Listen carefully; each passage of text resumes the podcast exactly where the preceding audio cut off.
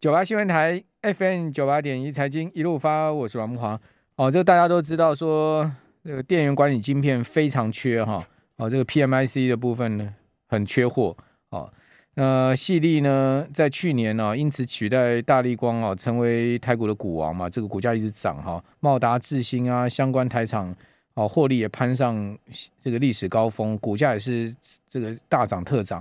哦，但是呢，今天有媒体报道说。半导体市况再吹逆风啊！大陆通路传出来说，全球类比 IC 龙头德仪 TI 通知客户说，下半年供需失衡状况将缓解，哦，就不再缺货了。哦，恐怕会使得电源管理晶片 PMIC 为首的类比 IC 涨价派对告终啊！哦，甚至面临跌价压力啊！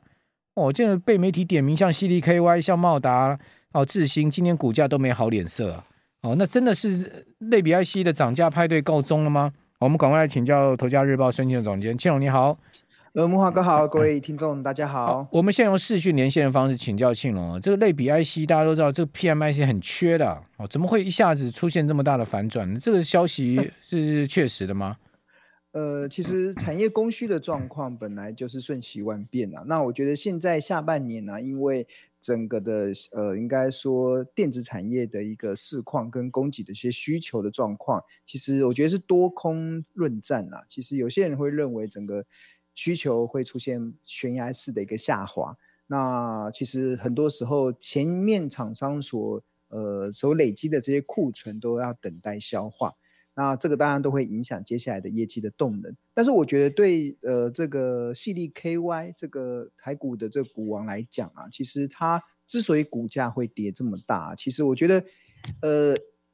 业绩的业绩的呃可能展望可能有一些疑虑之外，我觉得最大的根本当然还是来自于本益比过高。那以这个矽力 KY 近四季的 EPS 大概是六十七元来看的话。那以它现在目前的股价两千八百七十元，其实本益比其实是高达四十二倍哦。这个其实即使是一个产业前景再怎，即使没有现在目前这种呃乌云罩顶的这样子的产业的一些呃论战的过程，那光是这样子的本益比啊，其实本来就会容易遭受到一个比较大的压力，因为台股有非常多本益比相对较。较低，而且相对较物美价廉的标的，比如说像今天盘面中很强的前股王大力光，大力光近四季的 EPS 大概是一百四十一元，所以以它今天涨到一千八百块来看的话，其实本益比也只有十二点八倍。当然，大力光它接下来的镜头能不能持续的呃有这么好的需求，当然大家还是见仁见智。但是最大大力光能够在今天盘面中能够。呃，出现类似这样子的报复性的反弹，其实关键还是来自于，其实本益比已经修正蛮多，再加上公司只要出现一点点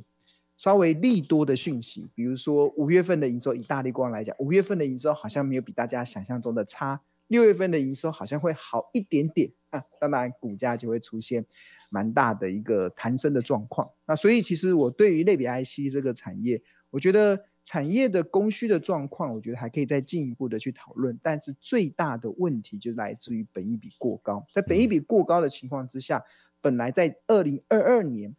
这个全球资本市场这个行情中，本来就不利于高本益比的一些标的。那当然，一些高本益比的标的，自然就会出现比较大的一些修正的压力。那这也跟我今天想要跟大家讨论的这个主题啊，有很。有一个蛮蛮应该说也有一点异曲同工之妙了，对，因为上个周末我去看了一个最近呃，应该说国人还蛮疯，还是全球的很多影迷还蛮疯狂的一部电影，就是由汤库斯所演的这个《捍卫战士二》，不知道呃那个木华哥有没有去看 这部电影的？没有哎、欸，我我去爬山了。哦，对，对呃，我我觉得这部电影，我去我去捍卫战土啊。哈哈哈哈哈！我觉得这部电影、哦、你是捍卫战士，我是捍卫战士，感觉啦，对啊，有那种回到年轻时候的那种热血，嗯、然后而且还它里面有几幕这些电影的情节，其实会点亮点亮我们台湾人、台湾观众的眼睛啊。第一个当然就是我们看到阿汤哥穿穿到背着我们中华民国国旗的夹克，对啊，骑着那个帅气的那个摩托车，哇，那个看到那一幕的时候，大家突然觉得。很振奋，呃，这个当然就当然这也是延续第一集啊，因为第一集《捍卫战士》他那个当当时的阿汤哥的背后那个夹克，其实都有日本的国旗，也有台湾的国旗。但是那个是一九八六年时候的背景。你知道那？你知道？你知道那个那那那时候那个电影播完之后，那个皮夹克超流行的。对啊，T one 夹克。那个那个皮夹克真的是卖到爆，卖到爆。对，那这一次像在面临像中国已经崛起了嘛？这已经跟一九这跟在三四十年前的中国已经不一样了。那个但是。这这一次的影，这一次的影片中，还可以看到阿汤哥穿起的那个带有中华民国国旗的这个夹克的时候啊，我觉得身为台湾的观众应该还蛮振奋的啦。这是第一个。那第二个，其实我会会想要讨论这个主题啊，是，诶，我发现这个这这部电影竟然跟股神巴菲特有关，呵 呵这个就让我诶。眼睛为之一亮，想要去跟大家来分享。那这个分享的逻辑刚好也跟刚刚慕驊哥一开始讨论的这个类比 IC，可能接下来的呃股价的修正或营运出现多空分分歧的一些状况，我觉得也有有很大的关系。嗯、像大家知道，其实股神巴菲特旗下有一家公司是波克夏嘛，他主要掌管的，他在今年第一季啊，其实砸了二十六亿美金，大概折合台币。七百五十四亿台币啊，买进了就是《捍卫战士》这个这部电影的发行公司派拉派派拉蒙的股股份，这样，这也是巴菲特目前唯一持有的主要媒体的一家企业。所以，我们看到这一次的随着这个随着这一次的电影的大卖啊，我们一方面也感受到哇，巴菲特的神准的眼光。那另外一方面也要去思考，诶，为什么会？会出现这样子的一个投资的布局，因为大家知道，其实传统的这个不管是电影啊，或者是传统的一些媒体，好像这几年都被网络崛起的这些呃打抛到地上。那像比如说，大家想到电影，或者想到这种影音观，他们第一个想到一定是 Netflix，它这个是新串起的这个串流平台。它这个串流平台，像目前的用户人数大概已经是有超过两亿人数了。然后像派拉蒙这种传统的、这种老派的、这种传统的媒体公司，竟然会被巴菲特相中，那背后的思维到底是什么？我觉得这个是可以一呃可以去探讨的啦。那我觉得最大的关键其实还是来自于，呃，即使一家 Netflix 它拥有非常好的一个未来的产业想象的空间。那可能派拉蒙他们所代表的传统的主流媒体是一个逐渐变成夕阳产业的一个趋势的状况，但是啊，股价跌深了就会是最大的利多，股价涨多了就会是最大的利空。像 n e t f l i 其实过去这一年以来，它的股价啊，其实从原本的七百最高点，过去一年最高点是七百块，跌到了现在以今天的收盘价是一百九十八块来看的话，其实已经。腰斩了，然后不止腰斩了，然后再打个七八折之后 n e t f l i 现在的本益比啊，其实还是高达十八倍。所以换言之，其实从刚才讲的，那它先前涨到七百块的时候，那个本益比真的是完全是非常高不可攀的一个状况。嗯、那反之，呃，扑克夏就是巴菲特他在今年第一季大买特买的这个派拉蒙的这个传统的这个媒体企业啊，其实它。目前的本益比是落在五倍，只有五倍而已的。然后，呃，值它还有值利率，像美这个这家这家还有非常稳定的现金流。然后它它对美国企业来讲很少在配发股利的，但是派拉蒙这一家企业，它目前的值率都还有大概三趴多。是，那这跟 Netflix 完全不不配发股利的这个条件来看的话，当然，呃，从价值投资的角度来看，其实巴菲特看中的其实就是呃派拉蒙有这样子的一个价值投资的优势。那刚好我觉得这这个的这个投资的优势也让我想到了，其实在在这这部电影里面啊，其实有一个情节，我觉得这个情节也蛮引人遐引人思想的，就是呃大家知道阿汤哥是饰演那个飞飞行那个战斗。那个战斗机的这个驾驶员嘛，对。然后，但是因为这几年科技的崛起啊，其实，在电影里面啊，其实美国的国防部正在研议用无人机，嗯，去取代这些驾驶员的开的战斗机，因为他们觉得，呃，有非常多的好处。第一个，无人机不会不听长官的命令，因为很多美国的那些阿汤哥这种飞行员常常不听长官的命令，对啊。嗯、然后另外一方面，他们、这个、不听长官命令是很帅的行为，哎，对不对？最后还得到嘉嘉奖，对，因为他们长官是很迂腐的，很迂腐的，对，每每次都电影都这样演嘛，电影都这样演啊，就那无脑片啊，对不对？对，所以在电影情一开始的时候，他他有在讨论说，就未来的美国他们一定以空军来讲，或者是以呃海，就是海军里面的这些呃战斗机的这些成员，他们一定是用无人机来取代。然后那个长官他也很明确的跟那个阿汤哥讲说，呃，政府的政策其实就是要走无人机，那以后你们这些飞行员一定会被淘汰，对啊。然后那时候阿汤哥在电影里面就很帅气的讲说，也许啦，maybe 啦，但是。Not today，不是今天，就不是今天，就是呃，我觉得这个刚好也反映了巴菲特在看待这个传统的这些产业的时候，大家觉得好像电影院已死，就是可能现在因为串流媒体的发达，可能大家基本上在家里客厅里面其实就可以看到想看的这些影音的影片，但是剧院好像的市呃电影院的市场好像越来越缩小。孙影评人，我们这边先休息一下。九八新闻台 FM 九八点一财经一路发，我是阮慕华。我觉得刚刚孙庆红那个对 Top Gun 第二集的评论哈，真的有那个影评人的 影影评人的那个 那个愧靠，这评论的真的不错哈，可以把那个巴菲特这个联想在一起。但你刚刚讲到一个重点，因为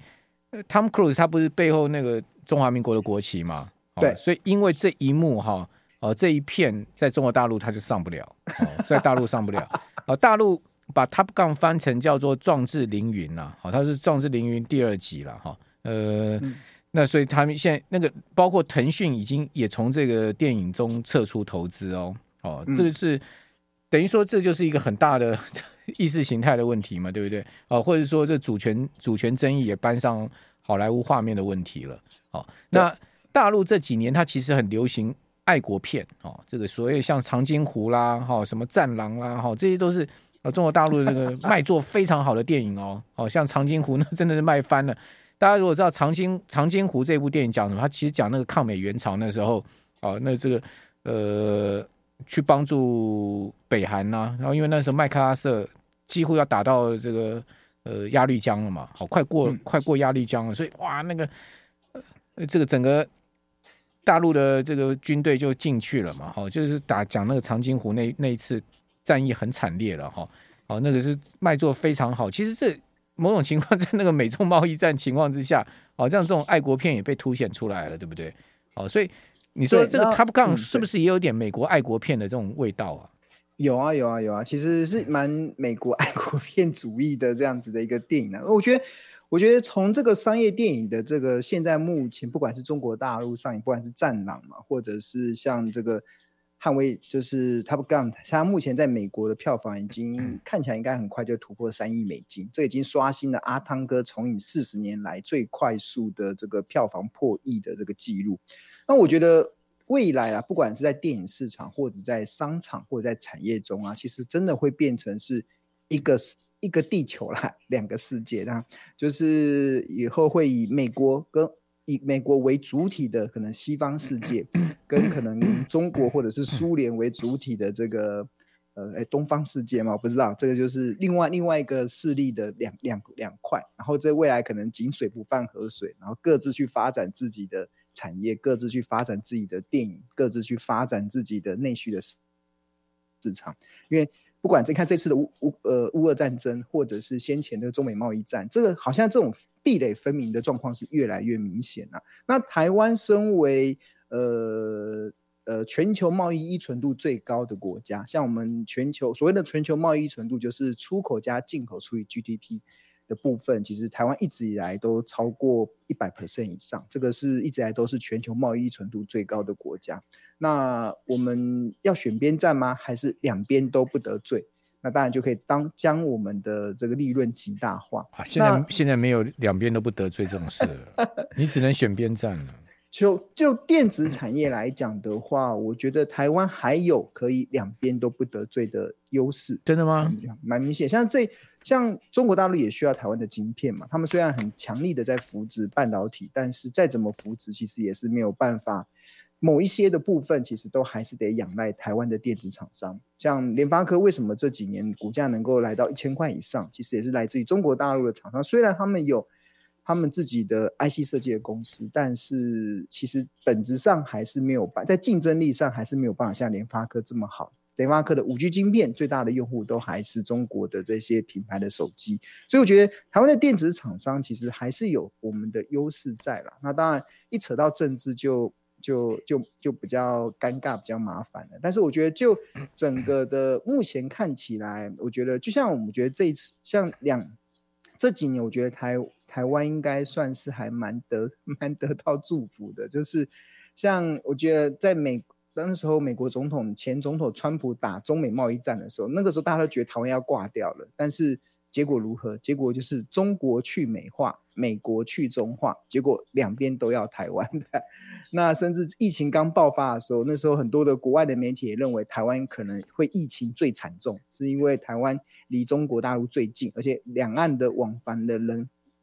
往两岸的人民往返是非常的密切，所以这个疫情从中国大陆起来之后，台湾必定会成为第一个最大的受灾区。但是好像台湾也被保守的很好，嗯，我们在这次疫疫情过后，似乎还在疫情的期间，我们在前段过程其实都还还被保守的蛮好的啦。所以我觉得这这这、啊，现在就破功啦。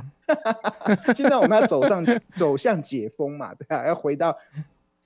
二零一九年时候的生活，那可能从欧美的经验来讲，目前正在经历的这段路可能是必备之路了。那当然，我们重新回到投资这件事情啊，我觉得我今天想要跟大家讨论的是巴菲特他的投资的逻辑，投资的这个价值投资的逻辑，其实在今年会成为市场的很重要的主流。那它的主流是什么？其实当然第一个就是。他投投资这种价值型的股票，所谓的价值型的标的，其实就是本益比太高的，他绝对不会去买。他当然就是买这种本益比很低的，像这个派拉蒙，本益比只有五倍多，哎、嗯，只有五倍。这个当然就是大家完全不看好这个产业的时候，才有办法创造出这样子的一个低本益比嘛。啊，当然，Netflix 虽然它的这个串流的影音平台的梦很大，但是本益比太高，这个其实就是在今年在投资上可能要稍微注意的。那第二个还有一个很重要的，就是除了本益比低之外，如果一家企业它能够持续的赚进所谓的自由现金流量，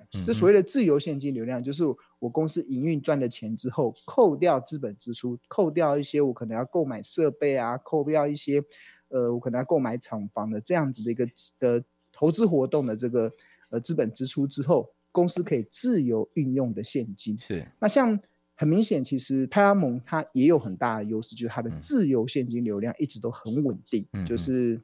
呃，虽然，呃，就是它是一直一直源源不绝的可以赚进气赚进现金的一家企业，然后再加上它的本益比是相对的较低，所以即使它落可能身属的产业是所谓的夕阳产业，但是。巴菲特依然还是砸下了二十六亿美金，在今年第一季大买特买。那所以我觉得今今年的投资其实也是要有这样子的脉络了。那我刚好刚才稍微整，就是看了这个新闻之后，我稍微整理了一下，就是台股中目前有哪一些的公司啊，它的自由现金流量是很高的，就是美股我们换算成美股，因为每家公司的股本不一样。对，然后而且是呃自美股先自由现金流量很高，再加上本益比。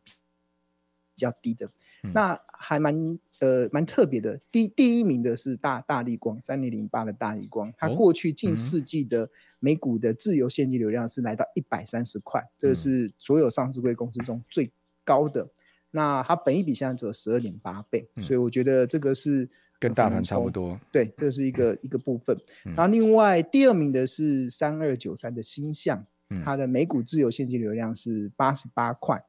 然后近四季的 EPS 是六十九块，那目前的本益比大概是十倍。鈊象也不用做什么投资啊，这家公司。